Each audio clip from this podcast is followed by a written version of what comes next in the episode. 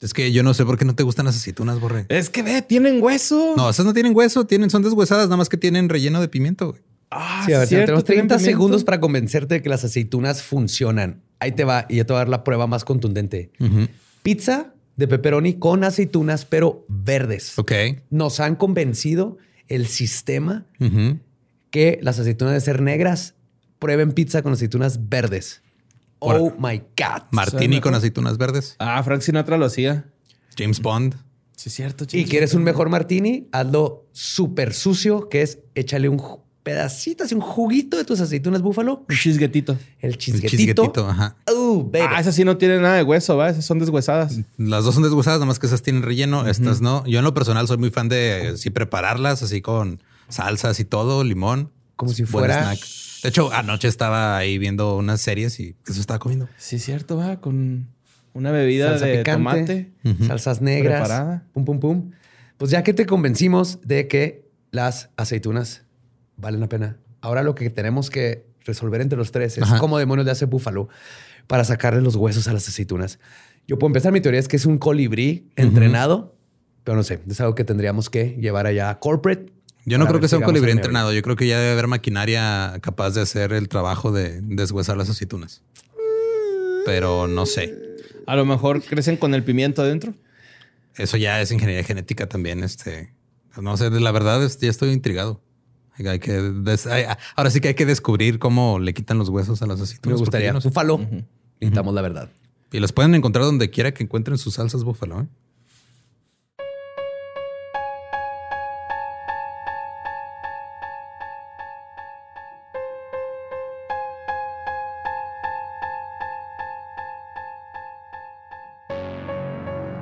Estás escuchando Leyendas Legendarias, parte de Sonoro y All Things Comedy Network. Y antes de mandarlos al episodio que tanto han pedido por meses y años y todo, Yes. queremos darles un aviso muy importante.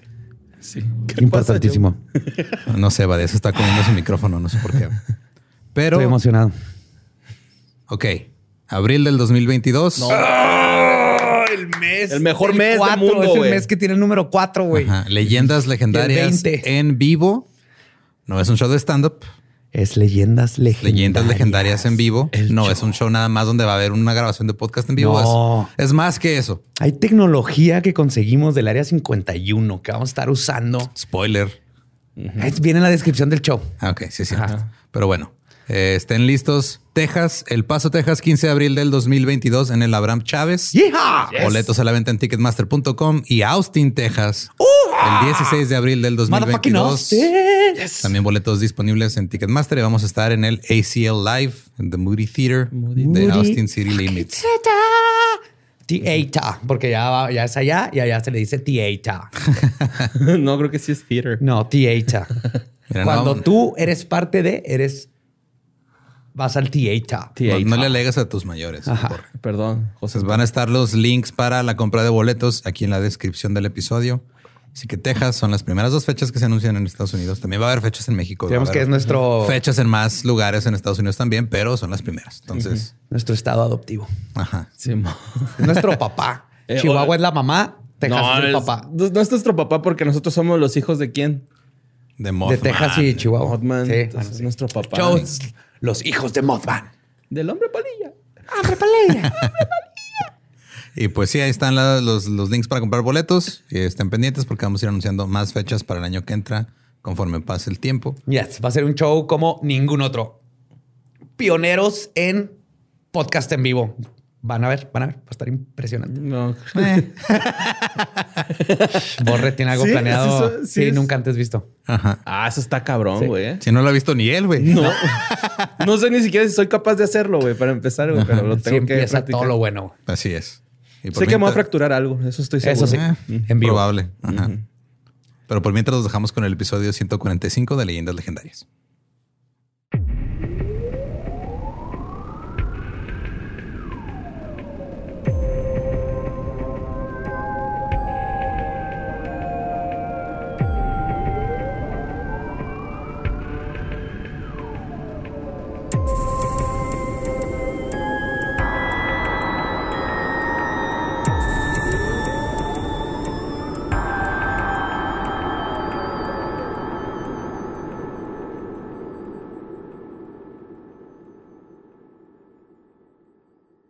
Bienvenidos a Leyendas Legendarias, el podcast en donde cada semana yo, José Antonio Badía, le contaré a Eduardo Espinosa y a Mario Capistrán casos de crimen real, fenómenos paranormales o eventos históricos tan peculiares, notorios y fantásticos que se ganaron el título de Leyendas Legendarias. Bienvenidos y bienvenidas a otro miércoles macabroso.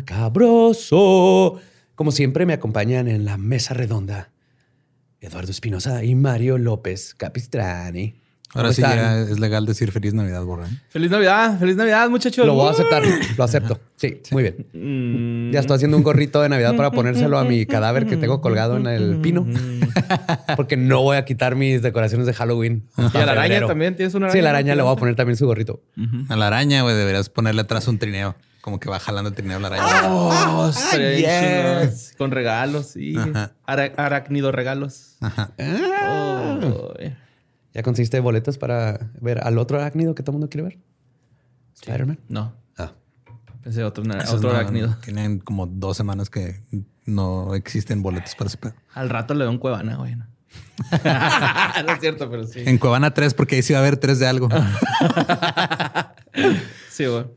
Pues bueno, vamos a ver este tema que también me lo han pedido muchísimo y ya es hora de darle. En el siglo XXI es bien sabido que la prensa amarillista se beneficia por el dolor ajeno.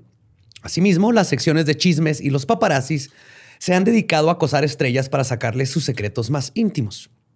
Ya sea con el incesante acoso a Lady D o el de Britney Spears, los reporteros han hecho cosas deleznables en aras de adquirir material sabroso para publicar en sus primeras planas. Deleznables. Deleznables, perdón. deles- Nebles. Pues esta no es una práctica reciente. Como les he contado antes, esto ha ocurrido a lo largo de la historia moderna, especialmente con cosas de crimen real, empezando con los Penny Dreadfuls, hasta los ahora detestables paparazzis que van y buscan los crímenes. Hoy les contaré de un caso que pasó a la notoriedad gracias a estas prácticas poco éticas de la prensa y que por culpa de esto y la corrupción de la policía es un caso que hasta el día de hoy no ha sido resuelto. O tal vez ya lo fue. Hoy les voy a contar la historia de Elizabeth Short, mejor conocida como la Dalia Negra. Fuck. Ay. Black Dahlia. Wow. Hay una banda que te gusta que... Black Dahlia Murder. Ajá.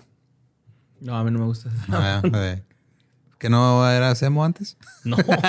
¿What? No, güey.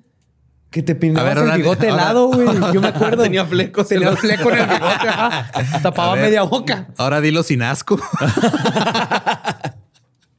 Güey, no fui a misiones gratis a golpear emos, güey. Ay, ¿te acuerdas de esa mamá? Christoph. Pues todo comenzó el 15 de enero de 1947. Betty Bersinger salió para dar un paseo con su hija por Leimert Park en Los Ángeles, California. Todo parecía ir tranquilamente y Betty jamás pensó que ese día se convertiría en la primer testigo de una noticia que daría la vuelta al mundo. Mientras caminaba con su hija, se percató de un bulto que yacía en un trozo de pasto. Primero pensó que se trataba de un maniquí roto. Creyó Creyó ropa ahí tirada. Ajá. Ajá, y pasó encima del bulto ahí de, de ropa So, tirada. es que es difícil de reconocer, güey. No confieses crímenes en al aire. güey. No estoy confesando nada, pero. Nadie es está confesando no, nada. No, no, nada más Estoy diciendo que está cabrón. Como tu abogado. Ya. Eh, creyó o creía Betty que simplemente alguien había abandonado ahí a un maniquí tirado en el camino. güey. Claro, porque en los 40 era un problema muy, muy común, güey. Los maniquís tirados por todos los lados en los parques. sí, en güey, las perdieron calles. empleos, güey, sus casas, sus trabajos. Pobres. Pero si es común que pase, creo que es como una reacción natural del cerebro. El no querer el no pensar querer creer, que ah, que es lo peor. Ajá, Ajá. sí. Además, ahorita que les... ¿eh? Como mi amigo, güey, que te digo que saltó una cubeta con una cabeza, güey, cuando estaba el crimen organizado. Y pensamos que era una cabeza Halloween, porque era Halloween, güey. Y después salieron las noticias así de que encontraron cabeza. Sí, lo o primero sea, que así fue, güey, ¿sabes? No, no te das cuenta y dices, ah, Simón, acá. Pues en este caso, cuando se acercó, tuvo el terrible descubrimiento de que no se trataba de un objeto, sino del cuerpo biseccionado por la cadera de una mujer. Biseccionado es cortado a la mitad. Un, un truco de magia que salió mal. Fíjate un mago deshaciéndose de cuerpos. Si hay uno, güey. Sí, pasó. cortó a su esposa. Era su asistente y la cortó. Sin querer. No, pues era el truco. Sí quería cortarla, pero pues no quería cortar, cortarla bien. O sea, O sea, sí, pero fue sin querer que salió mal el truco. sí, güey, salió salió, mal sin el querer truco. el truco. Y está en culero el video, güey, así de. ¿Existe? Sí está en Facebook, güey. Así pónganle. What the fuck? Sí, no, me mandaron a. No, yo puro David Copperfield. Pues fue David. Ah, bueno. pero sí, güey, estaba mamón eso. Pues el cuerpo que estaba observando estaba desnudo, con las piernas rígidas y abiertas. El- esa era la parte de abajo. La parte de arriba, de básicamente la cara para arriba, Ah, ese fue Chris Angel entonces. tenía los brazos por encima de la cabeza en un ángulo recto. Ok. O sea, los dos brazos así. como- Haciendo la guay. Ajá, como la guay. Y obviamente no era extraño que Betty Bersinger, este, Bersinger pensara que era un maniquí. Ya cuando ves así eran las dos partes tan posadas, bien extraño. Pues el cuerpo estaba partido meticulosamente en dos partes, completamente drenado de sangre. El rostro de la mujer había sufrido un corte desde la comisura de los labios hasta llegar a las orejas. Lo que se conoce como la sonrisa Glasgow. Glasgow. Glasgow Smile. Como dicen los hooligans comúnmente. Sí. ¿Are you a Sub American Express? ¿Así sale la de los hooligans? Sí, sí, sí, Green Street Hooligans, claro. Glory. Ah, no, es I'm forever blowing bubbles. In the air, there fly so high. Sí. O para las nuevas generaciones es el guasón de Heath Ledger. Sí. Entonces tenía cortados como una sonrisa casi de labio a oreja. Este suceso consternó al mundo y generó preguntas que hasta el día de hoy no tienen respuesta. La tortura que recibió la chica fue hecha de manera casi quirúrgica. El que tuvo que haber sido el responsable, al igual que el zodiaco, es uno de los misterios más grandes. Pero lo que sí sabemos, este, y nos podría llevar a ver, a- bla, bla, bla. lo que sí sabemos eh, nos podría llevar a encontrar al perpetuador, güey. Y esto es que la víctima... perpetrador, ¿no? Eh, perpetrador. Es un perpetuador del esneble. sí, es, es- ya va a ser un capítulo de esos. es que es Navidad, güey. Hay que darle a los fans lo que les gusta. Sí, es un, es un sí, sí. regalito. Happy Christmas. No, el, el saber quién es la víctima nos puede llevar a saber quién fue El que lo hizo. el asesino. Ok. La protagonista de esta historia, la Dalia Negra, es Elizabeth Short, a quien la policía de Santa Bárbara la describió como una mujer caucásica y muy bella cuando comenzó la investigación en torno a su muerte. Claro, porque sí deben describir a las víctimas los policías. Sí. No, estaba muy bella. ¿Una sonrisa? Ajá. Nació el 29 de julio de 1925 ¿Por qué no estás haciendo la autopsia? Es que me perdí en sus ojos. y tenía los ojos azules. que los ojos azules son ojos sin color. Ah, cabrón, no sabía eso. ¿Como albino? Sí, no tienen melanina. Y entonces lo que estás viendo es la parte de. Estás, estás viendo el, el iris. ¿Sí es el iris? No, el iris es la No. parte negra que se mueve. Ajá. La que sabe rico. La esclerótica es la, la membrana. Parte- la- Bueno, estás viendo la parte de atrás del ojo. Ok. Se ve azul. El ojo azul es, es azul, igual que el cielo es azul, por cómo reacciona la luz con todo. No es Ok. Ajá. Ugh. Sí, los que tienen ojos azules, perdón, pero no los puedo ver igual. Pues, Cleo Short, este. Ah, no, me quedé, perdón. Nació en el suburbio de Hyde Park, en Boston, Massachusetts. Su padre era Phoebe Short y él era el sostén de la familia cuando el padre, que, perdón, la madre era Phoebe Short y era, fue el sostén de la familia cuando el padre se murió. Cleo Short, el padre de Elizabeth, y sus otras cuatro hermanas tenían muchísimas deudas a raíz de la Gran Depresión del 29. Él se dedicaba a construir campos de mini golf. ¡Guau! ¿Neta? Sí, güey. ¡Qué chingón trabajo, güey! Arquitecto de amigo. Qué cabrón, sí. ¿verdad? La gente. Era especialista en el juego corto, güey. Lo tenían el nombre desde. ¡Qué vergas, Sí, güey! qué. No, como pues la gente como que vino la Gran Depresión y dejó de jugar mini golf. Dijo, no, no, ya adapté, ya adapté los campos de minigolf para la Gran Depresión. Ya todos tienen una nube arriba que te va No. siguiendo. Nunca quita el payaso las manos de donde tiene que pasar la pelota por el túnel, ¿no? Así, sí. Le pone hoyos más grandes para que siempre la tienes y no estés deprimido. Ah, oh. Pues quebró, güey. Y en 1930 encontró, eh, encontraron el carro del papá de Clio. Te ríes ahorita, güey, pero cuando en unos años ya nadie le importan los podcasts, vamos a estar igual, Sí. güey. Güey, sí, es cierto. Para arquitecto de minigolf. Yo me recuerdo, yo, me hubiera encantado ser arquitecto de, de casas de terror. Está súper específico, pero está bien vergas. Cuando hacía casos de terror, hubiera sido buen arquitecto de casos de terror. Siempre cuando estamos peleando por agua, güey, para sobrevivir, ya nadie va a querer escuchar podcast. Así que hay que aprender a hacer campos de mini golf porque eso nunca va a pasar de moda. Pero podemos aprovecharnos del culto y robar agua. Yes. Que dejes de confesar crímenes al aire, chingada madre. Ah, pues después de que le quebró el mini golf, en 1930 encontraron eh, su carro a un lado de un puente en Charlestown Oh, fuck. sin él. Y es por eso que Elizabeth fue creada por su mamá, quien trabajó como contadora para mantener a sus cinco hijas. Elizabeth era una chica enfermiza y tuvo problemas de bronquitis y severos ataques de asma. ¿Pero qué pasó con el señor? Pues se Se aventó del puente. Ah, no mames. Entonces, Elizabeth tuvo una cirugía de pulmón cuando tenía apenas 15 años y los doctores sugirieron que la familia se mudara a un lugar con mejor clima durante el invierno.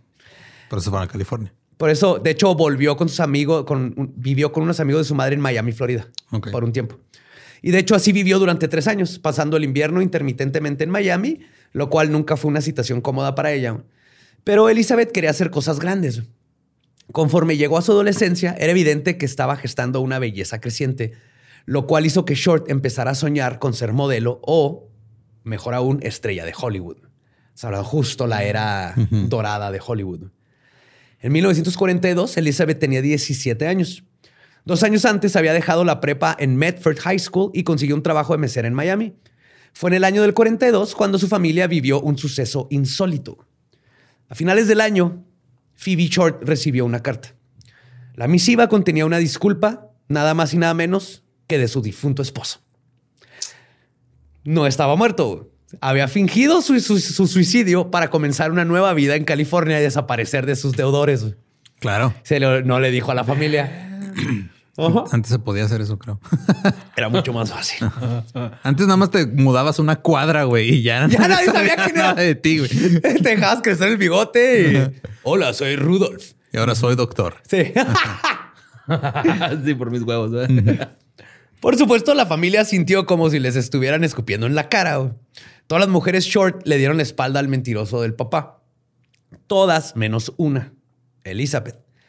Ella era la única que decidió perdonarlo. Tal vez sintió lástima por él o tal vez decidió comprender su situación o quizás ella quería tener casa en California y vio todo como la, la ocasión perfecta para poderse lanzar y arrancar su carrera de actriz. Y es por esto que en diciembre viajó cientos de kilómetros para vivir con su padre en la ciudad de Vallejo. Sin embargo, las cosas no salieron bien. Ella no lo había visto desde que tenía cinco años y no sabía que su padre era verdaderamente un hijo de la chingada. Se dice que su padre la trataba como su sirvienta y no tenía ninguna consideración sobre ella. Por eso, Elizabeth decidió aplicarle la misma que le hizo a su familia y lo abandonó para mudarse a Santa Bárbara en septiembre de 1943. Préstame tu carro, ahí vengo. Se fue al puente, va. Sí. A Elizabeth le encantaban los hombres con uniforme, güey. Era como su ¿A fetiche. quién no? Exactamente, obvio. Este, casi tanto como la aprobación masculina. Tal vez tiene que ver con que el papá las abandonó y Ajá, necesitaba ajá. alguien que Pues muchos- esa validación. Muchos trataron de ligársela, güey, pero al principio ella solo tenía ojos para el comandante Matthew Michael Gordon. Pero su relación con Gordon duró, este, tuvo muchos baches desde el principio. Matthew Michael Gordon. Matthew Michael Gordon. Ese nombre mamón. En esas épocas, a Elizabeth le encantaba salir a bares donde iban militares. Así, un día la agarraron unos policías bebiendo y por ser menor de edad la arrestaron. Le dieron dos opciones, que le pusieran cargos en California, la mandaran a, a la cárcel, o que la regresaran con su familia en Medford, Massachusetts. Y la decisión no fue difícil. Se regresó. Cuando regresó con su familia, Elizabeth siguió mandándole cartas al comandante Matt Gordon, a quien mandaron a la India después, durante la Segunda Guerra Mundial. Gordon supuestamente ya le había puesto, eh, propuesto matrimonio a Elizabeth y ella aceptó con entusiasmo y todo iba a ser perfecto. Lamentablemente, el sueño de Elizabeth no pudo cumplirse ya que su prometido murió en un choque de avión poco después de la propuesta. no. Sí. Matthew. Suena sonámbulo de fondo. Para ella, casarse con un militar era el cumplimiento del sueño americano. Significaba una buena casa, seguridad social, hijos, etcétera. Estrés postraumático, terrores nocturnos del esposo, güey. Ay, güey, sí, sí. Desatención por parte del gobierno que te prometió que te iba a dar seguro. Sueño americano. güey. Este. Pero sus sueños es fumaron. Pinche crimen. historias de crimen real ya metidas así todo pinche podrido, güey, por dentro, güey. Me imaginé un chingo de finales, güey. Pero pues los sueños de Elizabeth se esfumaron junto con el avión del comandante Gordon. En febrero del 46 regresó a su casa en Medford, donde trabajó como cajera en un cine. Pero el 17 de abril de 1946 decidió de una vez por todas que su papel en el cine era otro. Así que eh, decidió mudirse- mudarse de nuevo a Hollywood, Esa es California. nueva, güey. mu- Mudirse.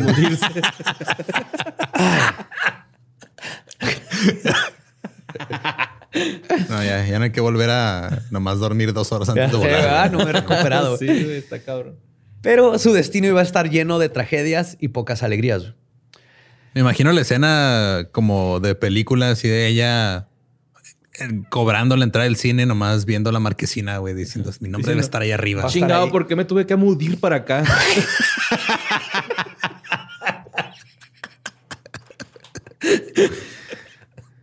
Perdón, perdón. No, no se va a olvidar nunca.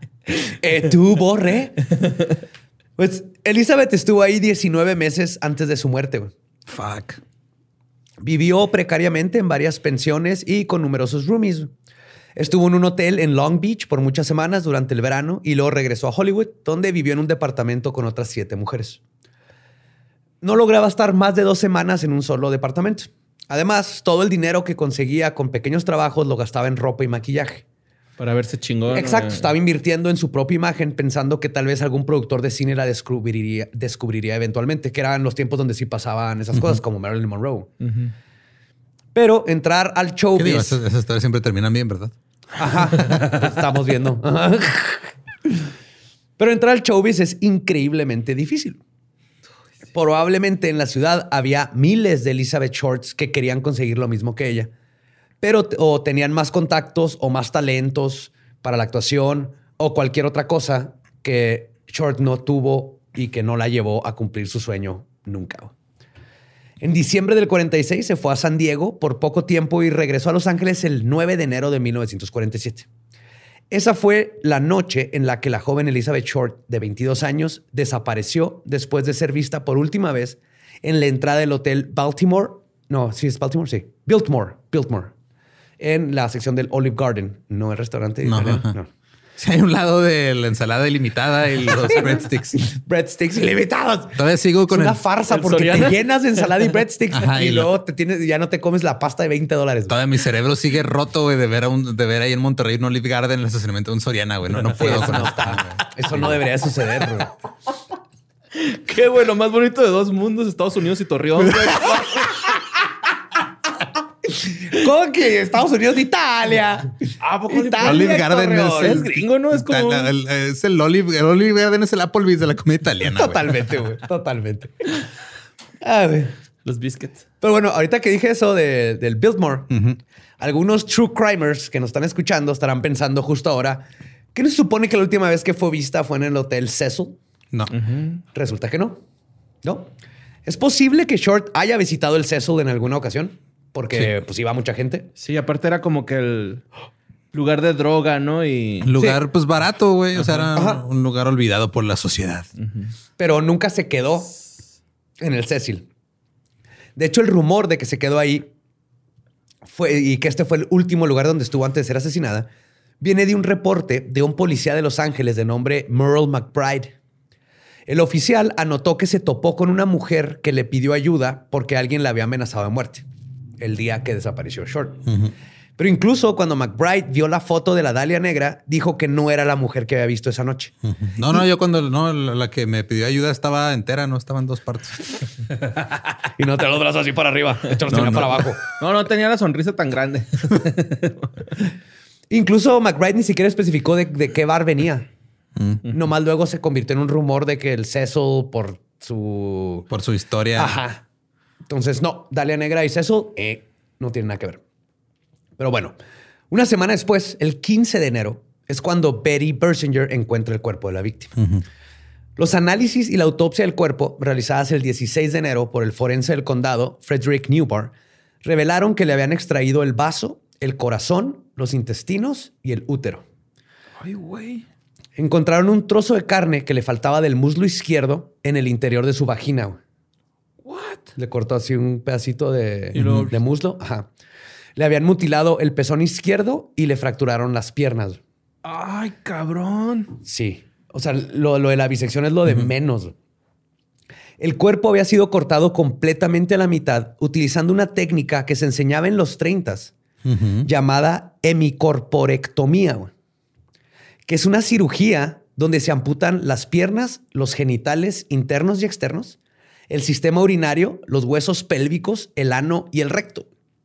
Y esto se logra cortando entre la segunda y tercera vértebra lumbral- lumbar y el intestino en el duodeno.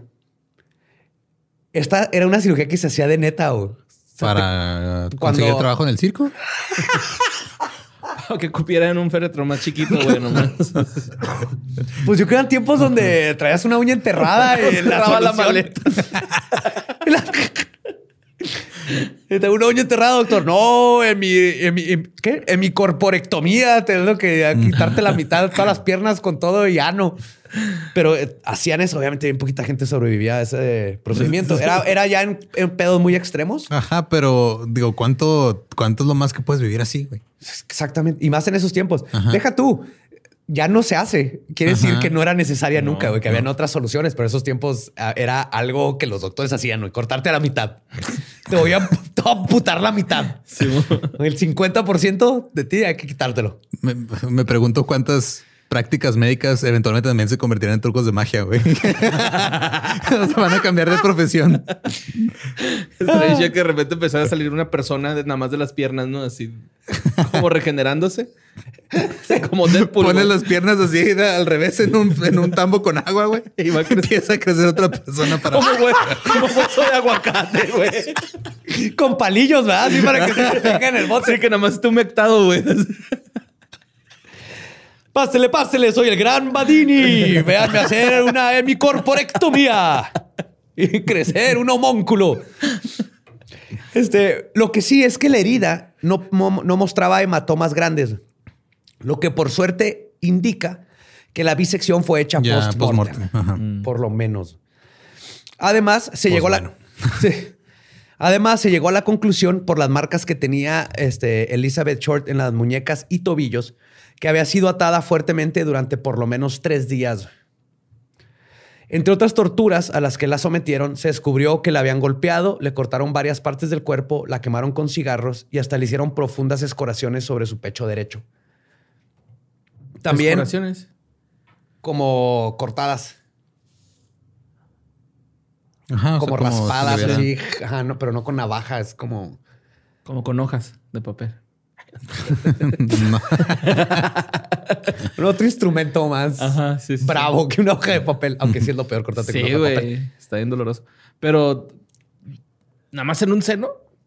O sea, en uno le cortaron el pezón y en el otro lo tenía. Así lo- hace cuenta que la, la- ajá, como, como si le hubieran agarrado un picayelo y luego le raspan. Ah, no mames. Y obviamente encontraron este, indicios de abuso sexual, especialmente en el ano, porque la vagina estaba totalmente destrozada. Pero el ano, por la dilatación, asumieron que hubo abuso sexual. Luego encontraron múltiples contusiones en el cráneo de la joven, lo cual no causó una fractura ósea, pero tenía hematomas internos consistentes con haber recibido fuertes golpes en la cabeza. Además, encontraron pedazos de excremento en su estómago, lo cual puede significar que lo obligaron a comérselo. Ajá. Puede significar eso porque otra teoría es que se produjo un intercambio de fluidos a causa de la evisceración. O se cagó para adentro. Eh, güey, es que Gracias, bien denso. doctor Borre. Está bien Gracias, doctor denso, güey. Sí, sí, sí. Sí, está bien denso esto, güey. Ajá. También la materia fecal estaba algo densa cuando la encontraron. Ay, oye, pero te enfermas bien culero, ¿no? Si comes excremento, tu Sí, excremento. pero pues. Ah, no sé. Ta- No la cortaron la mitad, güey. No creo que. No creo que iba sobre Creo que lo de comer caca era lo de menos. ¿no? Ok, guácala. Pues la causa de muerte se determinó que fue shock a causa de una conmoción cerebral sumado a una gran pérdida de sangre. Ujú. Entonces eso fue, creen que fue más que nada los golpes El en la golpe en la cabeza. cabeza. La tortura que sufrió Elizabeth Short fue terriblemente meticulosa, hecha con una perversa exactitud médica. Es por eso que muchos se preguntaron, igual que con Jack the Ripper, si el asesino tendría que ser un cirujano. Y como veremos más adelante, es muy posible que sí. Y la policía de hecho iba por buen camino al suponer esto. Obviamente, todos estos detalles fueron sacados por la prensa amarillista. No solo lo de Los Ángeles, sino el país entero estaba obsesionado con el asesinato durante meses. En una época pre-internet, televisión y otros medios de comunicación masiva, la noticia fue alimentada por la radio y las noticias en primera plana que estaban hablando de un terrible asesinato en contra de una mujer hermosa. La habían apodado la Dalia Negra, The Black Dahlia, porque tenía el cabello negro y por una película reciente llamada The Blue Dahlia, la Dalia Azul, que trataba sobre un asesinato similar. Spider-Man 2. Es en esa la, a Mary Jane, ¿no? Una, un collarcito que le. Porque a Mary Jane le gusta la, la muerte de la Black Dahlia, güey. ¿What? Sí, güey. pues No me acordaba. Lo compra en Venecia. Sí, porque cierto. en Venecia hacen cristal bien bonito, Ajá. ¿no? Se lo fuman y. Ajá. Pero es MJ, no es Mary Jane. Digo MJ. Ajá. Ajá. Pues los medios se encargaron de inflar este drama. Dieron todos los detalles escabrosos del asesinato, su bisección, la tortura, güey, acompañado con fotos de la víctima. De Dejaron cuando- contenido para Patreon, güey. Estuvo qué vergas. Ah, fotos de cuando estaba en prepa. El morbo del país entero se vio satisfecho por el caso, el cual rompió récord, güey, y salió impreso en primera plana por 31 días seguidos. güey. Ay, güey. un mes entero, lo que veas en primera plana era la Dalia, la Dalia, la Dalia, la No Dalia. mames, ni y Dalia, y. Dalia, y Dalia, Dalia. Ni Carlos Trejo ni Alfredito Dame, ¿no, güey. Estuvieron Ni congelando a un fantasma van a No lograr van a tanta poder con cobertura. esto. O sea, el periódico Los Angeles Examiner vendió más periódicos que nunca cuando llegó al decimosexto día de cobertura del caso. El Examiner, así como los Angeles, eh, los Angeles Evening Herald y el Express, Los Angeles Times, Los Angeles Mirrors, entraron en una competencia, güey, para ver quién podía explotar más la historia de la Dalia Negra. El Examiner ganó dicha competencia, ya que su editor envió algunas huellas dactilares a la víctima del FBI para identificarla cuando nadie sabía que era Elizabeth Short. Ni la policía lo había hecho, güey. Ok. Entonces este güey agarró las huellas y las mandó al FBI para. Ajá. Y esto terminó buscar, beneficiando a, A la, la investigación, porque la policía de Los Ángeles y los detectives habían priorizado al Examiner al momento de otorgarle nueva información de prensa. Entonces, ellos ganaron porque les ayudó en la investigación y el Examiner ganó porque, bueno, pues a ti te va a mandar todo lo primerizo. En esta investigación, los periódicos estaban a la cabeza del chisme, ya que ellos lograban localizar más eficientemente a los testigos que pudieran saber algo del caso. Entrevistaron a la familia, amigos cercanos, conocidos, roomies, ex roomies, compañeros de clase, ex amantes, militares. Todo las mundo. cenizas de Gordon también las pusieron ahí. No. Con una huijilla. Sí. Kim Kardashian. Gordon, Gordon, ¿are you there? Pues los reporteros trabajaban para los dueños de los periódicos, que comúnmente tenían cantidades estúpidas de dinero para gastar y no estaban satisfechos hasta conseguir la historia que los hiciera vender más periódicos que el otro. Claro. Y Qué curioso que ahora compiten de otras formas, llegando al espacio y así. Pero, pero también tienen periódicos esos güeyes. sí, también. Pero en este tiempo, por ejemplo, si un testigo pedía dinero, a diferencia de la policía, los reporteros siempre tenían para darle. Entonces podían comprar testigos y meterle dinero a la investigación. Pues la policía y los medios empezaron a trabajar juntos para aclarar el meollo del asunto. Pero ambas partes servían a propósito diferente en el este, servían propósitos diferentes en el circo mediático que fue el caso de la Dalia Negra. Cuando lograron identificar a la víctima, que fue gracias a las huellas digitales, y la cosa es que dieron con su previo arresto del 43. Ok. De que la arrestaron por andar viviendo, bebiendo como menor de edad. Ajá. Y de hecho, la foto, hay una foto muy famosa de ella, de Elizabeth Short, con, cuando la arrestaron, de sus 17 años. Pues ahí descubrieron que su padre vivía ahí mismo en Los Ángeles. La policía lo describió como, y cito, poco cooperativo. Porque Cleo Short dijo que no quería ningún tipo de contacto con su hija y que no le importaba lo que había pasado. Entonces esto, Ah, obviamente, levantó sospechas entre los investigadores. No solo el hecho de que el padre no quería ni saber ir ni ir a reconocer el cuerpo de Elizabeth, sino que vivía a solo 5 kilómetros del lugar donde la encontraron. Mm. Cleo Short dijo que no podía dar mucha información sobre su hija. Y lo único que dijo es, y cito, la última vez que la vi a Elizabeth fue hace tres años en Vallejo. Le había dado 200 dólares para que se viniera a vivir conmigo, vivió conmigo, pero ella se pasaba todo el tiempo paseando cuando su responsabilidad era cuidarme la casa. Así que le eché. No quería tener nada que ver con ella ni con el resto de su familia en ese entonces. Ya estaba harto de todas ellas. Cleo. Agua bajo el puente. Cleo fue claro con sus intenciones. No quería ser ligado a las investigaciones en lo más mínimo. Entre todas las cosas moralmente cuestionables que hicieron los periódicos, probablemente la peor es la que les voy a contar a continuación. Les dije que tenían fotos de, la prepa, exnovios, todo. Pues todo comenzó de aquí, güey. Identifican quién es Elizabeth Short. Y luego, después de la poca cooperación del padre, tenían que contactar a la madre no solo para reconocer a su hija, sino para que diera su sabroso testimonio. Y quien se encargó de dar la terrible noticia fue la prensa. Pero sucedió de la siguiente manera. William Randolph Hearst, del periódico Los Angeles Examiner, contactó a Phoebe Short, ya cuando sabían quién era, para decirle que su hija se había convertido en la ganadora de un concurso de belleza. Y le pidió que le hablara del carácter de Elizabeth y de sus aspiraciones y de todas las cosas. Ok. Le sacó toda la información a la mamá, güey. Luego pusieron dinero, güey. Y la convencieron a que viajara desde mm, otro extremo del país hasta Los Ángeles, güey. Donde para entrevistarle y todo esto, güey. Ya para que aparte pudiera decir lo orgullosa que está de su hija, güey. Pero no la querían, ¿no? ¿Quién? ¿A la hija? No. Pues, pues, al parecer no, güey. Pues no, pero ya estaba orgullosa la mamá de que su hija había ganado un concurso de belleza, güey. Porque de hecho, justo ellos no sabían que habían tenido todas estas fricciones del pasado. Pero pues la mamá en este momento estaba bien contenta de contarles todo y que la volaran a Los Ángeles y reconectarse con su hija ahora famosa, güey. Pues Phoebe llegó, le contó a unos periodistas, periodistas todo acerca de Elizabeth. Cuando terminó la entrevista, los periodistas le contaron ahí mismo la terrible verdad de por qué estaba ahí, güey. No mames. De esta manera, güey, los periódicos consiguieron imágenes de la reacción en tiempo real de Phoebe Short Llorando. Llorando, recibiendo la noticia que su hija había sido asesinada, güey. Ah, güey, eso fue una salvajada, güey. Y luego los culeros todavía pusieron estas fotos de la mamá destrozándose en primera plana, güey. Mm. Verga, güey, no mames. No, eso está, de pero se maman los periodistas. Sí. Sí, de repente. pues después de que se cumplió un mes del asesinato, el caso de Elizabeth Short se convirtió en el crimen no resuelto más famoso del siglo. Del siglo. Este homicidio se convirtió en un rompecabezas que todo mundo intentó resolver, pero las investigaciones resultaron infructíferas.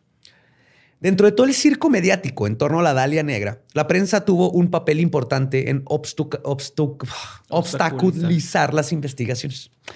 La verdad es que los periódicos sensacionalistas buscaron la información más alarmista en determinio, oh, que la chingada, en detrimento a la publicación de la verdad que está pasando. oh, danger, Mr. Robinson. Danger, Mr. Robinson. Ah, ah, mis nanobots están fallando. El 23 de enero de 1947, muy a la El Zodiaco, el periódico Los Angeles Examiner recibe una llamada desconcertante. Una pista.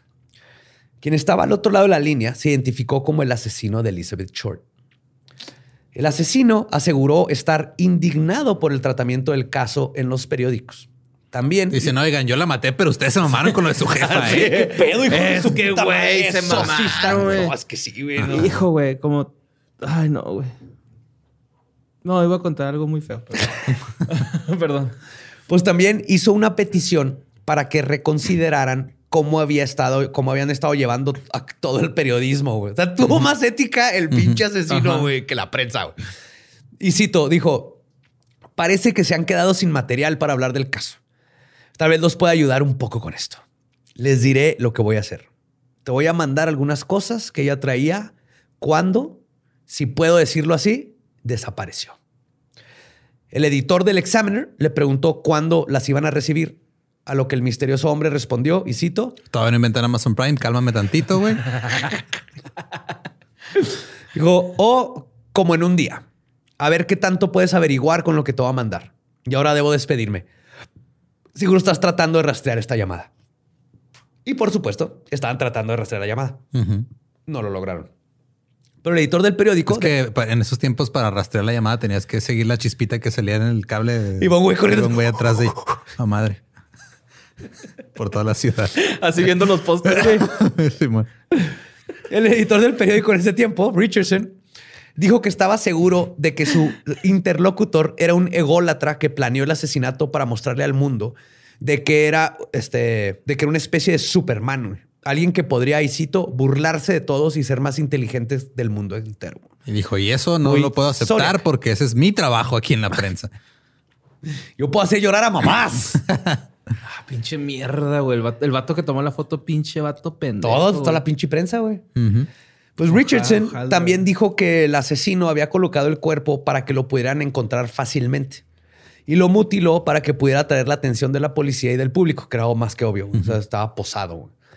Y cito, dijo, sería él contra todos, el perpetrador del crimen perfecto, escribió Richardson. En eso podría tener razón. También dijo que el asesino seguramente volvería a atacar de nuevo, pero cometería un error que provocaría su captura, pero en esto no tuvo razón. Sin embargo, ¿cómo podrían saber que el que llamó era el asesino? ¿no? Obviamente es la pregunta de siempre, igual que con Zodiac. Pues los detectives recibieron docenas de confesiones falsas durante los primeros meses de la investigación, como pasa siempre. Güey. Inclusive en este caso, hombres y mujeres confesaron ser los asesinos. Por ejemplo, una ex miembro del cuerpo militar de mujeres le dijo a los detectives, y cito, Elizabeth Short me robó a mi hombre, así que la maté la corté en pedazos. No era completamente Michael Gordon era su vato. Pues los investigadores le pidieron a otro de estos falsos asesinos que identificaron a Elizabeth Short y entre varias fotografías no pudo ni siquiera identificar a la Black Dahlia que estuvo en los periódicos todo ese tiempo. Mm. Tome. Entonces, de hecho, lo metieron a la celda de los borrachos, güey. Así de por hacernos perder el tiempo, güey. Párate ahí unos pinches 72 años de horas, hijo de tu pinche madre, güey. Pero el que llamó al examiner no estaba jugando y al parecer sí era el verdadero asesino y pronto cumplió su promesa y demostró ser el autor del homicidio. El sábado 25 de enero de 1947, el examiner recibió un paquete del asesino. Como había prometido en la llamada, el asesino mandó la identificación de Elizabeth Short, su directorio, su certificado de nacimiento y su tarjeta de seguridad social. Ah, cabrón. Ya. La libreta de direcciones tenía el nombre de un tal Mark Hansen en la, en la portada. Además, el remitente agregó recortes del periódico El Examiner y de otros medios donde se anunciaba la muerte del exnovio de Elizabeth. El directorio parecía ser de gran interés, especialmente porque tenían algo, un nombre, Mark Hansen. Pues Mark Hansen resultó que era el dueño de un famoso club nocturno llamado The Florentine Gardens. Y muchas de las personas más importantes de Hollywood asistían a los shows que armaban en ese lugar. Muchas actrices que la armaron en el mundo de los musicales y el entretenimiento empezaron cantando en los Florentine Gardens. Y podría decirse que Mark Hansen era el tipo de gente con el que una chica como Elizabeth Short querría juntarse para tener un conecte con la industria. Y Mark Hansen fue uno de los primeros sospechosos de una larga lista. Pronto se supo que el cabrón a huevo era y un pinche Weinstein, ah. que le pedía... ¿En los 40? Sí. que le pedía sexo a las actrices para ponerlas en el escenario y lo mismo intentó hacer con Elizabeth Short. Más tarde, cuando la policía de Los Ángeles lo llamó, él confesó que sí intentó acostarse con ella, pero que ella siempre lo rechazó. También dijo que había perdido su directorio hace meses y hasta ahora se venía enterando que Elizabeth se lo había robado y es donde dijo que tal vez se lo llevó porque los contactos que venían en la libreta valían oro para ella. Ajá, claro. O sea, muy lista Elizabeth, Lo mandó a la verga, pero le chingó la libreta. dijo, yo aquí tengo contactos para hacerme yo mi propia vida. Pues la policía interrogó a todos los hombres que aparecían en la agenda. Habían unos 75 números telefónicos en la lista, güey. Pero solo tres personas aseguraron haber tenido contacto con Short. Incluso los que lo tuvieron no llevó a nada. Y todos tenían este, coartadas y todo. Pero otro sospechoso que estuvo en la mira de la policía fue Robert Red Manley, un joven vendedor de 25 años que estaba casado cuando conoció a Elizabeth supuestamente y que supuestamente fue la última, la última persona que la vio con vida. Ambos se conocieron en San Diego cuando Elizabeth caminaba sola por una calle oscura. Esto fue en diciembre del 46, poco antes del asesinato. Mes antes. Manley confesó que se quería ligar a Elizabeth y dijo, y cito, mi esposa acaba de tener un bebé. Sentí como si estuviéramos en un periodo de prueba. What the fuck, güey. Espérate, güey, se pone más. se pone más cabrón, güey. Se pone más cabrón. Decidí eh, recoger a Elizabeth para probarme a mí mismo a ver si sí amaba a mi esposa o no. Ay, ay, güey. No, no, no. Ok. Este güey. Qué huevos. Ajá. Así que se acercó a Elizabeth, le ofreció un ¿Cómo digo la verdad sin decir la verdad, no? Es- es- este Ajá. güey. Este. Se acercó a Elizabeth, le ofreció un ride. Al principio ella lo ignoró y no le quiso hablar. Este, pues obviamente no confiaba en él, güey. Porque, pues, come on, era un extraño ofreciéndole, hey. ¿quieres meter en mi carro? Pero como suele suceder, le empezó a insistir a los 40 hasta nueve y Elizabeth, tal vez por compromiso o lo que sea, pero le dijo, fine, ok, dame un ride. Y esa noche Manly conoció, este, fueron a la casa y conoció a las roomies de Elizabeth. Y todo fue muy incómodo para ella. Terminaron la noche platicando en el auto de él y le robó un beso. Ajá. O sea que no amaba a su esposa. Yes. Pero como era de esperarse, dice él que la sintió algo fría y no pasó nada. Y al día siguiente la regresó a Los Ángeles. Manly luego le bus- la buscó un par de veces. No amaba a la esposa. La última de sus citas fue poco antes de la desaparición de la Dalia Negra. Manly fue por ella a su casa y se la llevó a San Diego. Ahí se tomaron unos tragos y bailaron un rato. O sea, estaban, empezaron como a, tener A unas buscarse. citas, güey, a buscarse. Ajá. En la noche se quedaron en un motel cercano. Ella no durmió ni un minuto por un malestar físico. Algo comió y le cayó mal en la panza. güey. Manly Caca. pasó la noche. ¿eh? no fue este güey, no. Por gusto. Tengo hambre. Sí, cuando te dicen que tienes que tragar mierda para salir adelante en el espectáculo, no es No literal. literal, Nadie te dice que literal. Pues, eh, Manly pasó esa noche con Elizabeth, y él- pero él aseguró que no tuvieron relaciones sexuales ni esa vez. A la mañana Y siguiente. aseguró pues, este, eh, muy, muy efusivamente. Ajá. no, no, no, yo no. A la mañana siguiente, Manly la fue a llevar a una central de autobuses para que ella pudiera dejar sus maletas. Luego se la llevó al lobby del hotel Biltmore. Perdón. Quedaron de escribirse y verse de nuevo. Sin embargo, eso No ya nunca nada. sucedió, porque si recuerdan, la última vez que la vieron fueron en el. Ajá. Sí. De hecho, lo que dicen los reportes es que salió el Biltmore con dos hombres y una mujer. Ok. Unos reportes dicen, pero no es seguro. Pues Red Manley le juró a los investigadores que estaba diciendo la verdad. Repitió la misma historia una y otra vez mientras los investigadores trataron de encontrar alguna falla en su relato. No cambiaba. Y lo que querían era nomás una cosa que mostraba que Manley mentía, güey. que la regaron en el horario, en un lugar. No. Y no. El sospechoso incluso dejó que lo sometieran no una, sino dos veces a un detector de mentiras y pasó las dos veces. Ok. A huevo. Cuando la policía le pidió el culo. Cuando la policía le pidió algún otro detalle de sus conversaciones, Manley contó que Elizabeth tenía unos rasguños bastante notorios en ambos brazos. Ahí mismo, en el lobby del hotel Biltmore, Elizabeth Short le contó que tenía, y cito, un novio intensamente celoso, un italiano con cabello negro que vivía en San Diego. Ok. Ajá. Hasta ahorita no sabe quién es este italiano este, golpeador. Ajá. Ajá. Manley también reportó que ella hizo una llamada de larga distancia a un hombre en Los Ángeles, desde San Diego, el 8 de enero. Manley pudo escuchar que ella estaba quedando de verse con un hombre en el centro de Los Ángeles al día siguiente, el 9 de enero. El 9, lo que coincidiría con en el Hotel Biltmore. Manley se enteró del asesinato por los periódicos semanas después. El 25 de enero lo volvieron a llamar a la comisaría para identificar los zapatos y la bolsa de la Dalia Negro. Y eran de ella, dijo Manley. Son los mismos. De hecho, es lo que llevó en la última cita cuando ya la dejé en el hotel. En 1954, Manley, aún queriendo comprobar su inocencia, aceptó que le inyectaran tiopentato de sodio. güey. No mames. Sodium pentatol o el, el serum de la verdad, ¿no? El- que no sirve, güey. Pero dejó que le inyectaran. De nuevo se determinó que está diciendo la verdad. O sea, a pesar de todo, estar drogadísimo, contó exactamente lo mismo. Curiosamente, Manley murió el 9 de enero de 1986, Ujú. exactamente 39 años al día Después del último día que vio viva a No Elizabeth mames. Short. La causa de muerte fue, y cito, una caída accidental del el balcón de su departamento en la ciudad de Anaheim, California. Sé si se suicidó, Ah, siendo más raro, una ¿no? super coincidencia, si lo tiraron para callarlo. No se sabe ya más de Manly. Sí, está muy raro, Está ¿no? muy, muy voto raro. Pero vamos a ver que este, este caso está lleno de ese tipo de coincidencias extrañas. Pues durante las investigaciones posteriores hubo numerosísimos sospechosos, unos más probables que otros. Algunos de ellos fueron investigados durante los años 40 y otros fueron señalados por autores muchos años después de que el caso dejó de ser relevante. De entre todos los escritores que han hablado sobre la Dalia Negra, hay quienes sospecharon de algunas celebridades, como el mafioso Bugsy Siegel, Mm. Decían que Bugsy tuvo que ver y no. Otra teoría más forzada señala al director, al director Orson Welles como Ah, el cabrón. posible asesino. Orson Welles. Orson Welles, güey. What the fuck?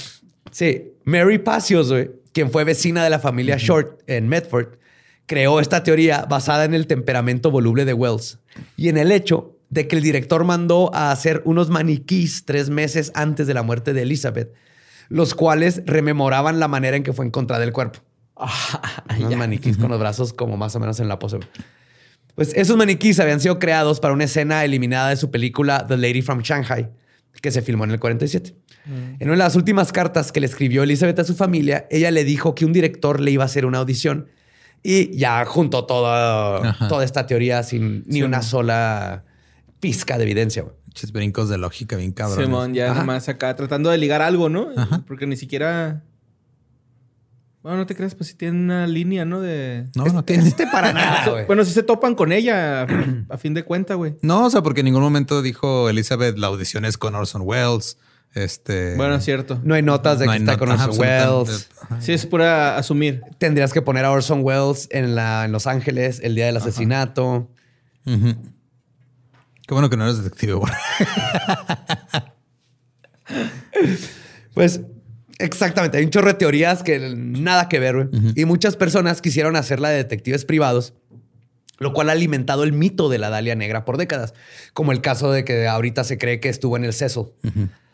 Pero sin embargo, en la segunda mitad del siglo XX, el caso naturalmente se enfrió. Se escribieron libros, se hicieron películas por el- sobre el caso y todo. Pero en el año del 99, güey, 1999, el asesinato volvió a cobrar relevancia.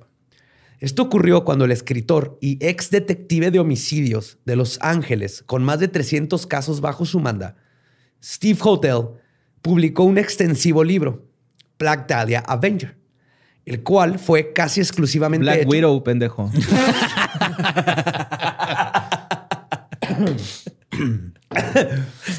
el cual fue exclusivamente hecho para probar que el asesinato, que el asesinato, que el asesino era su propio padre, güey.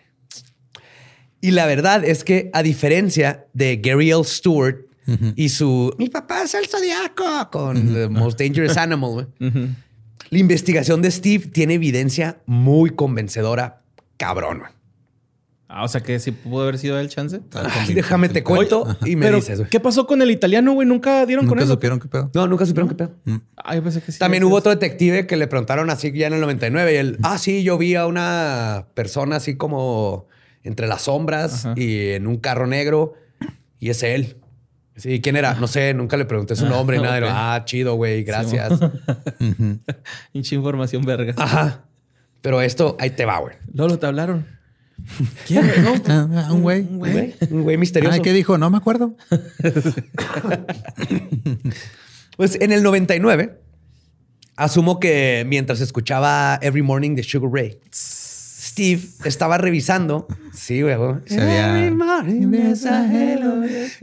¡Mi papá mató a la Black Dahlia! Imagínate. Ajá. ¡Pum! Eh, Esa es la primera escena de la película, güey. de- de esto. Steve estaba revisando algunas pertenencias de su padre, George Hodel, que había muerto. Acaba de fallecer y le había dejado una historia oculta que su hijo estaba a punto de desentrañar. Entre las cosas que su Vaya padre... elección de palabras, güey. ¿eh? wow. ¡Jame! Estás viendo que anda arrastrándose. Entre las cosas de su padre encontró dos fotografías de una mujer que se parecía muchísimo a Elizabeth Short. Ahí están las fotos y la- las han investigado expertos y la conclusión es que Sí, sí, son fotos. casi, güey. o sea, es- Básicamente es, no podemos decir que sí es Elizabeth Ajá. Short, pero tampoco podemos Pues, decir, decir que, que no. no. Pero lo importante es que eso es lo que le prendió la chispa a, a Steve. Decir, what the fuck, y se puso a investigar más. Ahora, recordemos que el asesinato de la Dalia Negra fue ejecutado con una crueldad casi médica. Pues George Hodel era un médico cirujano especializado en enfermedades de transmisión sexual. De hecho, Holdell era un chavito que con un IQ enorme que pasó la escuela de medicina así como sin Era nada. un Doogie güey. Hauser. Era un Doogie Hauser, sí, literal. güey. Doogie Hauser, pero de- dirigido por David Fincher.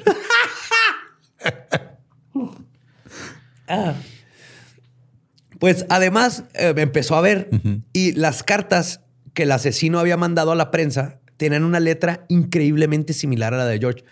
De hecho, la vio Steve y dijo, esta es la letra de mi papá. Dijo, todo el mundo conoce la letra de sus papás. Esta es la letra de mi papá. güey". Entonces Steve ve esto y lo identificó.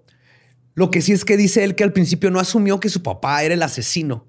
Lo primero que pensó, pa- pasó por su cerebro era, "Ah, mi papá se estaba burlando de la policía. O sea, estaba pretendiendo como... El bien pensó, ah, mi papá es el que les escribió las postales a la policía como para, Ajá, para chingar. para chingar. Pero eh, luego empezó a salir más evidencia y todo lo mandó a la fregada. Ahora, está bien chido porque el que estas cartas las mandó con un grafólogo que él contrató y dice que coinciden. Ajá. Pero obviamente sospecha. No, Borre, no llegó el grafólogo a decirte, ay, mejoraste para allá porque ocupas mucho espacio. ¿no? no, yo pensé que... Bueno, aquí podemos ver que este eh, señor estaba como que tratando de llegar a algún momento sin respirar así. Pues de hecho, este grafólogo lo contrató Steve Hodel. Entonces, no sabemos, este es nomás un punto de vista. Entonces contacté a Marifer. Porque dije, no mames, yo conozco una grafóloga forense. yes. Y le mandé las cartas Ok. sin que ella supiera de qué se trataba. Ajá. Y dice que coinciden y me explicó todo desde los puntos de la, un chorro de cosas, desde el punto de la, de la T, cómo lo cruzas y por ejemplo casi siempre del lado izquierdo está más corto, la A es más pesada de abajo, o sea, en lugar de hacerlo por ejemplo en tres trazos, baja, sube y entonces se nota que en la que mandó a la policía como que está tratando de, de fakear su letra, pero luego se le va y le salen las As como escribe normalmente, porque hay pruebas de escritura de muchos de Jodel. Y ajá, entonces Marifer ¿Se dio cuenta? de se dio cuenta sin saber. Ajá, yo nomás le mandé y luego me dijo, me dijo, coincide por esto. Y luego me dijo, ¿cuál es el contexto? Y ya cuando dije, Y ya me- eh, ¿cuál es el sin comas. Es grafóloga, no gramática, güey. También algo que yo no sabía en la grafología, eh, los márgenes, güey. Es parte de cómo escribes. O sea, cómo, Sí. cómo vas extendiendo las palabras y cómo se hacen los márgenes de que te vas chueco, te inclinas para un lado. Este vato tiene como una forma de pirámide que yo no había notado, yo no sabía que era parte de... Y eso se repite porque eso es subconsciente. Entonces lo hizo, aunque cuando estaba fakeando la letra o tratando, de todas maneras sus márgenes, márgenes eran iguales. Eran iguales. Ajá. Sí, Marifer, thank you so much. Hay un padre que tengo con quien este. Ah, le, le puedes, este, Analizar. como agradecimiento, le puedes mandar una máquina de toques. Pues eso, entonces ahí coincide la letra. Ok. Por lo menos ya hay, ya, ya hay dos personas que dicen, dos expertos. Pero y bueno, aparte, George Hodel, sea o no el responsable de la Dalia Negra, güey, no era una buena persona, güey. Y no había pasado desapercibido en los 40. De hecho, fue investigado en 1949 cuando Tamar, su hija de 14 años, lo denunció por haber abusado sexualmente de ella en varias ocasiones, incluyendo en orgías con gente de la élite de Los Ángeles en su casa en la calle Franklin, What? que es muy famosa porque fue diseñada por el arquitecto Frank Lloyd Wright. Es The Mayan Temple, el templo maya. Está increíble la casa. Pues Tamar testificó. ¿Y ahí hacían orgías? Sí. Sí. De artistas acá, bohemias, güey, la clásica. Así de. Ahorita vas a ver. o sea. Sí, después se los llevaron a una isla. Ajá. Sí. Pero acá fue por Tamar. Es que de hecho, si quieren saber más de historia de Tamar y todo esto, hay un podcast buenísimo que se llama este. ¿Cómo se llama? The Root of Evil. The root of evil. The la Root raíz of del Evil, mal. la raíz del mal, donde sale Tamar y todos los involucrados. Es la familia contando la historia de Steve Hodel.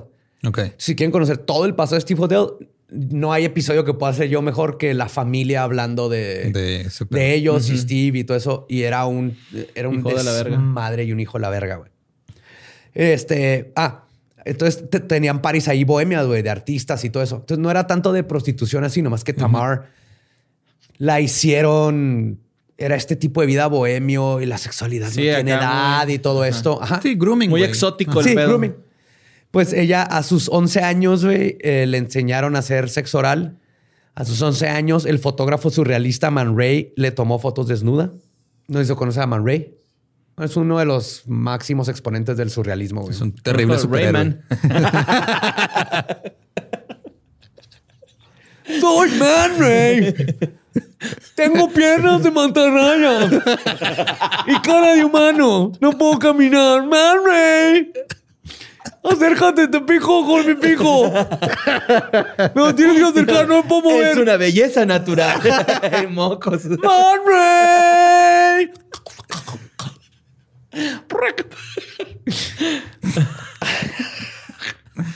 bueno, pero a pesar de que tres personas testificaron dicho abuso, güey, varios de su familia se le echaron en contra porque estaban todos grumeados. güey. Y la policía terminó liberando a Hodel en el mismo 49. güey. Fuck. De hecho, hasta había una teoría de que tal vez, porque este Fauna Hodel, todo esto empezó cuando Fauna Hodel, que es la hija de Tamara, que fue adoptada por una familia, se entera que su papá es Hodel y va a buscarlo y se destapa un desmadre con la familia. güey. Ok. Ajá. O Y sea, había- fue la, o sea, la hija de Tamara era producto de incesto. No, hicieron prueba genética y no, pero fue producto de con De otro de los desmadre, artistas que hacían ahí en las orgías. Porque justo cuando cumplía 14 que hicieron esto, a los, al año apareció fauna. Entonces sí, tuvo que haber sido en este periodo cuando le embarazaron. O sea, está horrible, güey. Toda esa familia estuvo horrible, güey. Entonces sí, les recomiendo ese podcast para enterarse así de todo ese desmadre, güey. ¿Y por qué la soltaron, güey? Pues no, no, a Jodel. Resulta que recuerdan que se especializaba en enfermedades venéreas. Sí. Pues esto lo Pero puso. las estaba recopilando aparentemente, güey. Eh, tienes que conocer a tu enemigo, güey. Su álbum Panini, ¿no? ya tengo granito. Su álbum ya, Penini.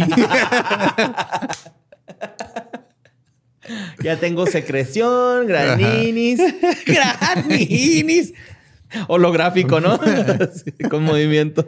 Lo mueves de lado y, y cierras los ojos.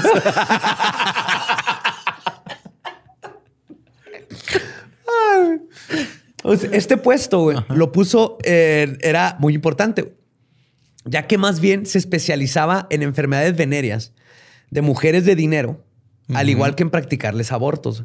ok. Y se especializaba en enfermedades venéreas de hombres de dinero que no querían que sus esposas se enteraran que tenían el catarro del amor por andar con amantes y prostitutas. Qué loco, güey. También trataba a las prostitutas, la mayoría de las cuales formaban parte de una red de prostitución liderada por agentes corruptos de la policía de Los Ángeles. Ah, mira. Los mismos policías llevaban a, este, a las prostitutas con Hodel para que las curara. Entonces tenía los secretos de todos. güey. Y esto le consiguió muchísimos contactos que aunados a sus fiestas de sexo y drogas, le cimentó un lugar privilegiado dentro de los altos rangos de todas las esferas angelinas. Aún así, por su título de cirujano y la oscura historia, la policía lo puso en su lista de sospechosos del asesinato. Y no solo de sospechosos, sino tenían como una persona de interés muy cabrón. Al grado de que en una ocasión, mientras se lo llevaron para cuestionarlo, un escuadrón que habían hecho especialmente nada más para, para así de cabrón creían que era él. Eran 18 oficiales. Se metieron a la casa en Franklin, donde instalaron micrófonos en las paredes. Se hicieron, taladraron, metieron ti- micrófonos, taparon. Fue un jalezote. güey. Está tan cabrón el jale de los micrófonos, güey, que tenían una línea directa, la bajaron por las paredes al sótano, la sacaron y la conectaron directo al cable que iba a la estación de policía. güey. No mames. Sí, o sea, estos no eran así como de espías de que Ajá. tienes que estar afuera de radio. No, línea directa, güey. Así de cabrón decían, este güey, este güey fue, güey. Pues, este, esto fue en el 50, güey. Y durante seis semanas el equipo se turnó para monitorear a Hodel 24-7. güey. Siempre había alguien escuchando. y encontraron lo que se podría interpretar como mm, evidencia increíblemente contundente en su contra. güey. Ok. Yo nomás se lo voy a decir, ustedes me dicen. Ajá. No les voy a dar contexto ni nada, yo nomás les voy a leer una parte. Y cito. Suponte que yo maté a la Dalia Negra. No podría probarlo ahora. No puede hablar mi secretaria porque está muerta. Pensaron que había algo sospechoso. De cualquier modo, puede que hayan encontrado algo. De que la maté, de que tal vez la maté o que tal vez maté a mi secretaria. No sé, creo que va a necesitar más evidencia, güey. Ok, esa es una. A mí se me hace que estaba leyendo alguna especie de guion para alguna película o algo así. Pues de hecho, güey, la secretaria de hotel se llamaba Ruth Spalding. Y el mismo médico había sido sospechoso de haberla matado en el 45. Oficialmente, la secretaria había muerto de una sobredosis. Hodel supuestamente estuvo presente durante su muerte e inmediatamente quemó todos sus documentos, porque eso haces cuando se muere tu secretario. Sí. Es el protocolo, güey. Tú quemas todo. Ajá. De hecho, no hubieron suficientes evidencias para incriminar a Hodel con la muerte de Ruth. Pero descubrimientos posteriores indicaron que Spalding estaba a punto de desenmascarar los turbios negocios del médico. Resulta que George Hodel era no un fraude, pero sí un fraude. güey. Ok. Intencionalmente hacía diagnósticos erróneos y le cobraba a sus pacientes por estudios que nunca hacía. Como por ejemplo, decirle a un jefe policía que tenía herpes y luego le ayudaría a curarlo, pero más que nada a mantener su secreto. güey. No mames, que este güey inventó el sistema de salud estadounidense. güey. El IMSS también. Y el chantaje. Yep. Y en las mismas llamadas consiguieron información sobre su posible involucramiento en el asesinato de su secretaria. En otra llamada eh, dijo, y citó, le puse una almohada sobre su cabeza y la subí con una sábana y la cubrí con una sábana. La llevé al hospital. Pensaron que había algo extraño. De cualquier manera, tal vez ya lo resolvieron. La maté. Tal vez sí maté a mi secretaria. Ok. ¿Ok? No mames. Está como el güey este. ¿Cómo se llama este güey? El eh, que en, su- en el documental confesó, güey. Ah, Sin querer. este... Siempre se me olvida el nombre del viejito este. Sí, sí, sí. Se fue a mear y ahí confesó con el lavalier. Trae la, ajá, trae la valier puesto, güey. No sé por qué el güey cuando fue a mear dijo en voz alta que así. Por eso siempre que vayas a mear que te des de valer, avísale al sound guy que vas a ir a mear para que te apague. Sí. Si no quieres que te Este escuche. pendejo ah, es con B grande. Sí, siempre se me olvida el pedo. Bueno, ese güey. Pero por si fuera poco, el 25 de marzo del 50, Hodel es escuchado diciendo, y cito, está medio cortado. Todo va a ser. Estoy en problemas. La Dalia Negra. Pasaporte. La policía tiene fotos de mí y creí que las había destruido todas. La llamada se corta en algunas partes, pero creo que podemos asumir muchas cosas y ninguna es buena. Porque Ah, es después que- de esto se fue de la ciudad. Ah, pues igual nomás podemos como tratar de reconstruir lo que dijo, ¿no? ¿Que ¿Cuál fue la primera? Estoy en problemas. Ajá. La Dalia Negra. Ajá. Pasaporte. Ajá. La policía tiene fotos de mí. Ok. Creí que las había destruido todas. No sé, suena como que quiere escapar él con la Dalia Negra. Ajá. A mí me suena que tal vez la Dalia Negra se robó su pasaporte y está en problemas porque tenía que salir de la ciudad Ajá. y alguien más la mató y se robaron el pasaporte. Y ahora no sé dónde está el pasaporte. Luego lo encontró y por eso se fue de la ciudad. Sí. Puede ser. Pues además de esta evidencia, güey, Lillian de Norak, que vivió con George Hodel durante un buen rato, dijo que el doctor solía pasarse casi todo el tiempo en el hotel Biltmore y además identificó a Elizabeth Short como una de sus, y cito, novias. Ok. Luego, durante la investigación contemporánea, el reportero del periódico LA Times, Steve López, fue a preguntar a la policía sobre el caso cuando se enteró de lo que estaba haciendo Steve Hodel. Eh, Conocí a Steve Hodel porque pues, él era de la prensa y él era detective. Steve Ajá. Hodel ya retirado le dijo, oye, estoy trabajando en este desmadre. Y dijo, chingón, déjame, voy a ver qué pedo. La policía le dijo que el caso seguía abierto, sigue abierto ahorita, pero que no iban a gastar ni un centavo de los impuestos en tratar de resolver un caso tan viejo. Aún así, el comandante de la policía le dijo a López que si quería ver la caja de evidencia que tenían. Así de, pues ahí está Pues la está, caja, ¿la quieres? Y el güey de que a huevo. pues para empezar, güey, esta fue la evidencia donde López confirmó que Hodel estaba en la lista de sospechosos de la policía desde que todo comenzó. Se abrió y ahí estaba la foto. güey.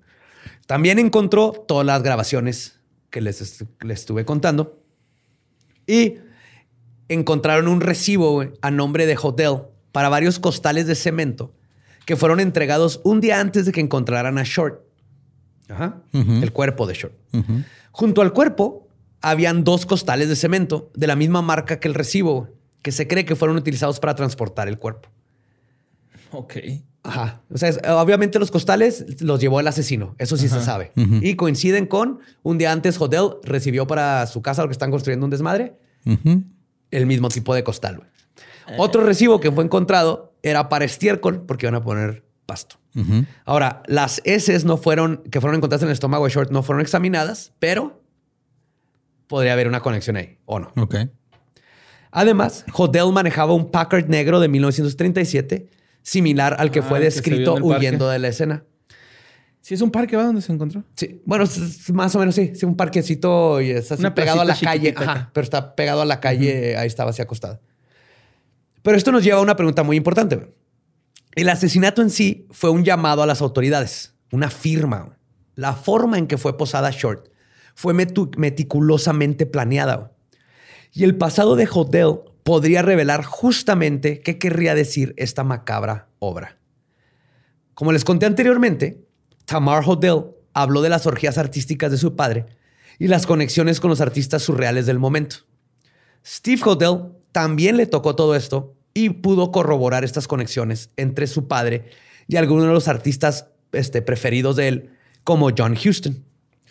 Pero gracias a las pertenencias que dejó su papá, encontró cartas, libros y otros documentos que hablan de que Hotel era un gran admirador al grado de fanboy del artista surreal Man Ray.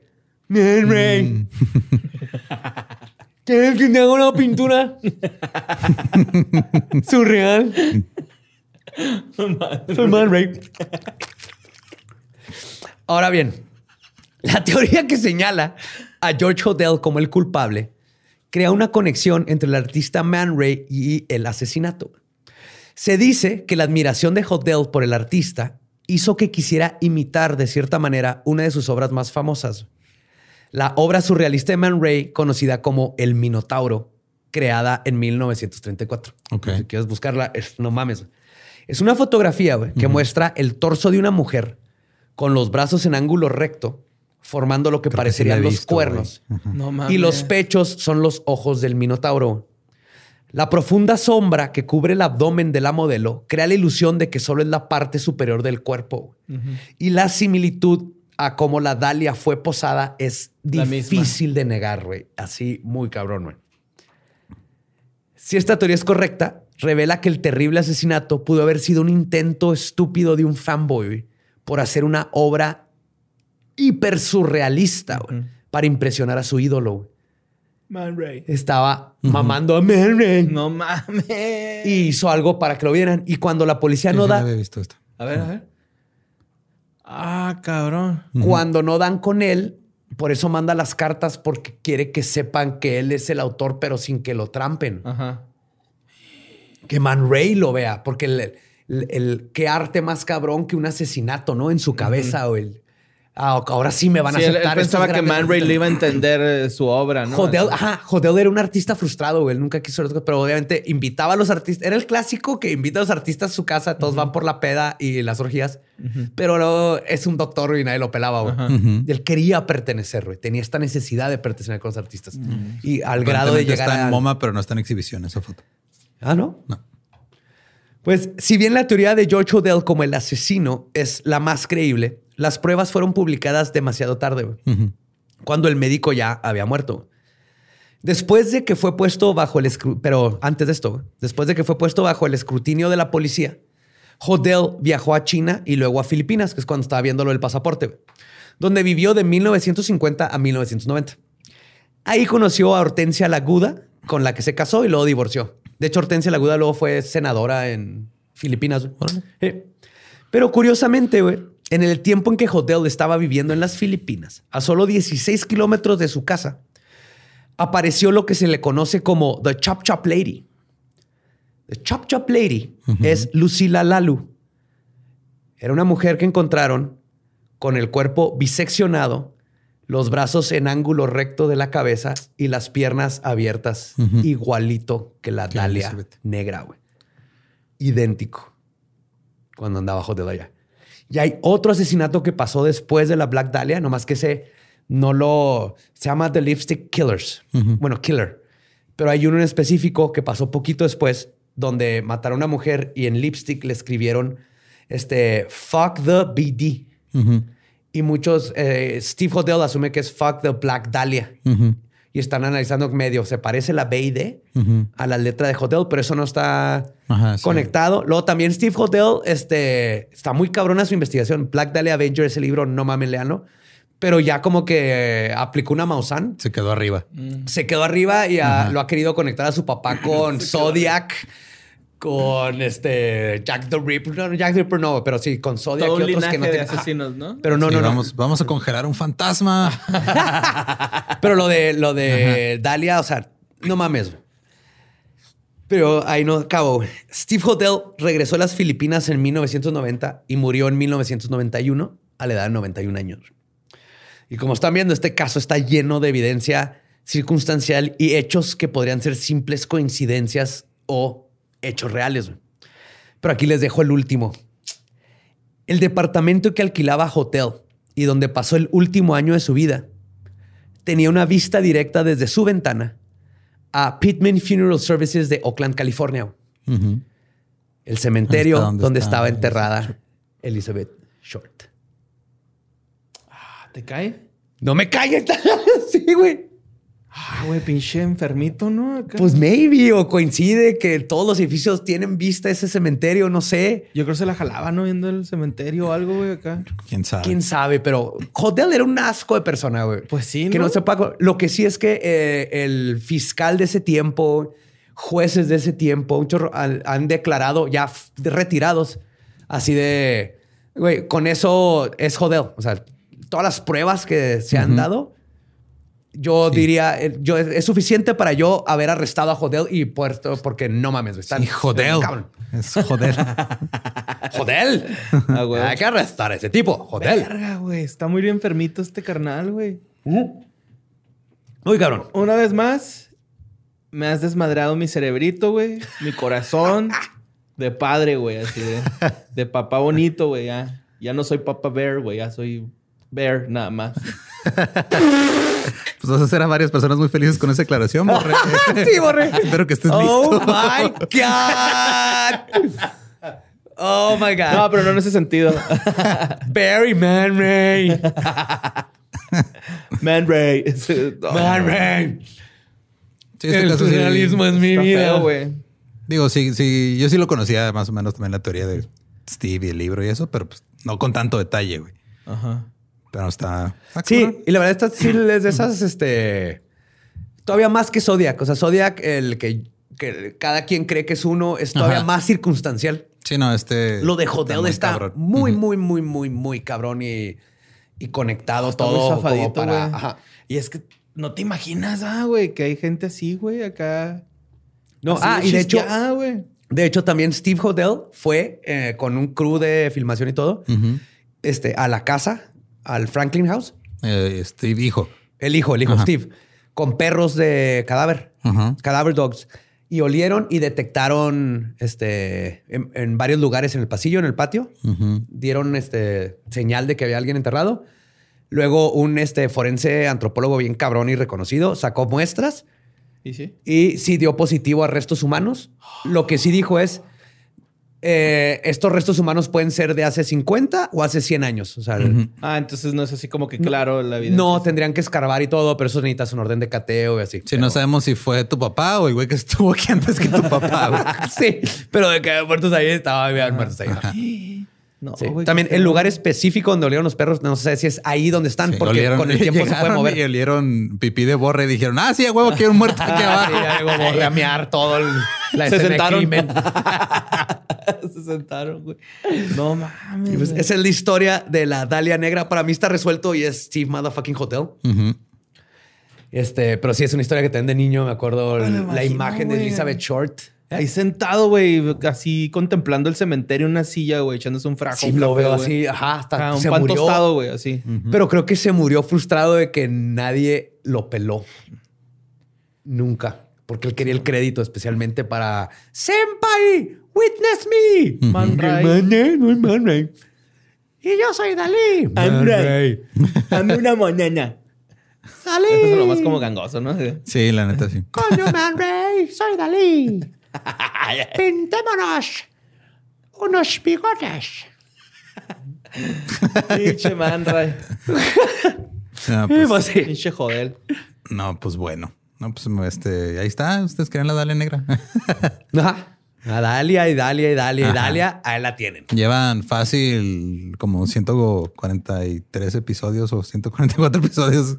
Yo creo que es de los primeros que sacamos lo pedían, güey. Ajá. Simón, la neta. Y ahora tocó, ahí está. Denme sus opiniones. Y sus likes, Eh, por ajá. Sí. Y en serio, les recomiendo mucho el, este, el podcast de Root of Evil. Está bien fregón para que vean todo el backstory de joder. Es que joder, son- ese podcast son creo que cinco episodios y no más hablan de, De él. De él. Ajá. Se acaba en cinco, sí. Ok, qué cabrón. Pero es la familia. Entonces no hay, no hay nada que les pueda contar yo Que, que esté más profundo y bien investigado Esos que ese podcast, güey. Sí. Simón. Y pues a nosotros nos pueden seguir en todos lados como arroba leyendas podcast. A mí me encuentran como ningún Eduardo. A mí como Mario López Capi. El Bear. Y a mí- Bear. Y a mí, como el va diablo, nuestro podcast ha terminado. Podemos irnos a pistear. Esto fue palabra de Belcebú. Estoy muy perturbado, güey, con este capítulo.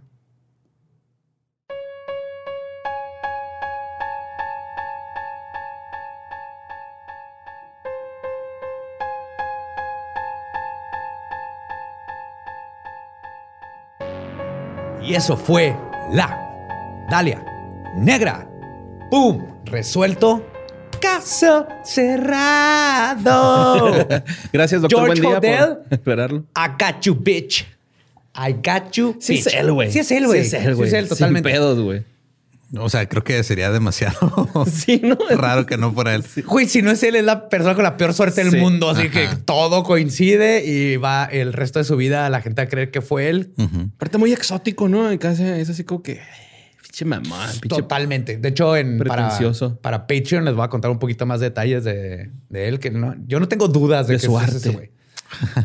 Bueno, de su gusto más bien por el de arte, su ¿no? gusto Sí. por el arte, porque Y su, su- bueno, obsesión por el Y man por su hija. Sí, sí. Es por el sexo en general. No era tanto.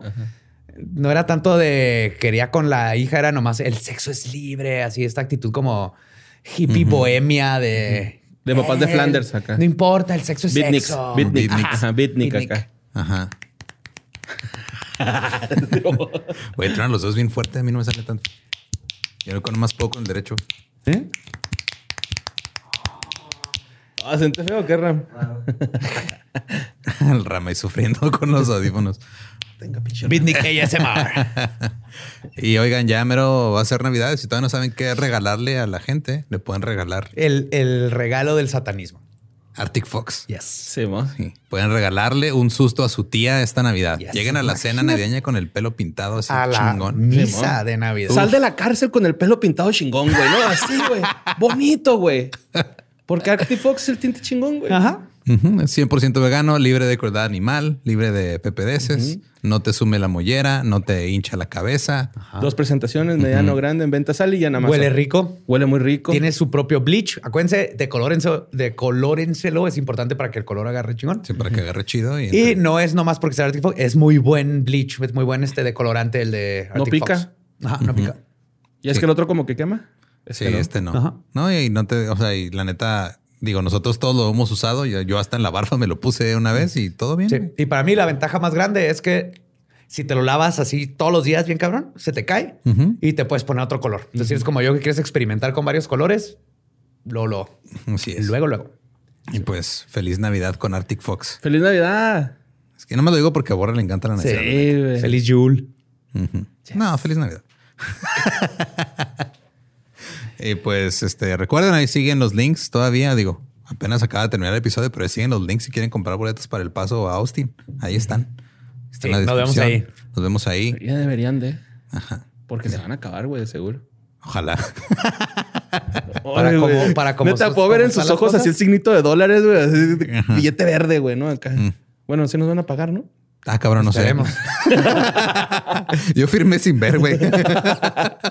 Wherever tomorrow. ah, pues los dejamos, pues. Compren boletos para Austin Hill, te paso. Sí, we love you. Nos vemos allá. Quiero feria. ¡Yeehaw! ¡Texas! ¡Motherfuckers!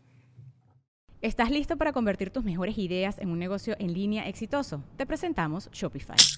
Tal vez no lo sabías, pero nuestro podcast More Than Mamis es un negocio y lo empezamos por supuesto para desahogarnos y hablar sobre la maternidad, no para convertirnos en expertas de ventas y del e-commerce. Así que sí, necesitábamos ayuda para vender nuestro merch y poner en marcha nuestra tienda. ¿Y cómo suena con Shopify? Llega otra venta. Shopify es la plataforma de comercio que está revolucionando millones de negocios en todo el mundo. Ya seas un emprendedor desde tu casa o desde donde sea, Shopify es la única herramienta que necesitas para iniciar, administrar y hacer crecer tu negocio sin dificultades. Con Shopify puedo gestionar pedidos, envíos y pagos desde cualquier lugar, brindándote toda la información y estadísticas de tus ventas al detalle. Regístrate para un periodo de prueba con tan solo un dólar al mes en shopify.com barra sonoro, todo en minúsculas. Ve a shopify.com barra sonoro para llevar tu negocio al siguiente nivel. Shopify.com barra sonoro. Hey guys, it is Ryan. I'm not sure if you know this about me, but I'm a bit of a fun fanatic when I can. I like to work, but I like fun too. It's a thing. And now the truth is out there. I can tell you about my favorite place to have fun. Chumba Casino. They have hundreds of social casino style games to choose from with new games released each week. You can play for free anytime, anywhere and each day brings a new chance to collect daily bonuses. So join me in the fun. Sign up now at ChumbaCasino.com. No purchase necessary. Group. Void prohibited by law. See terms and conditions. 18 plus.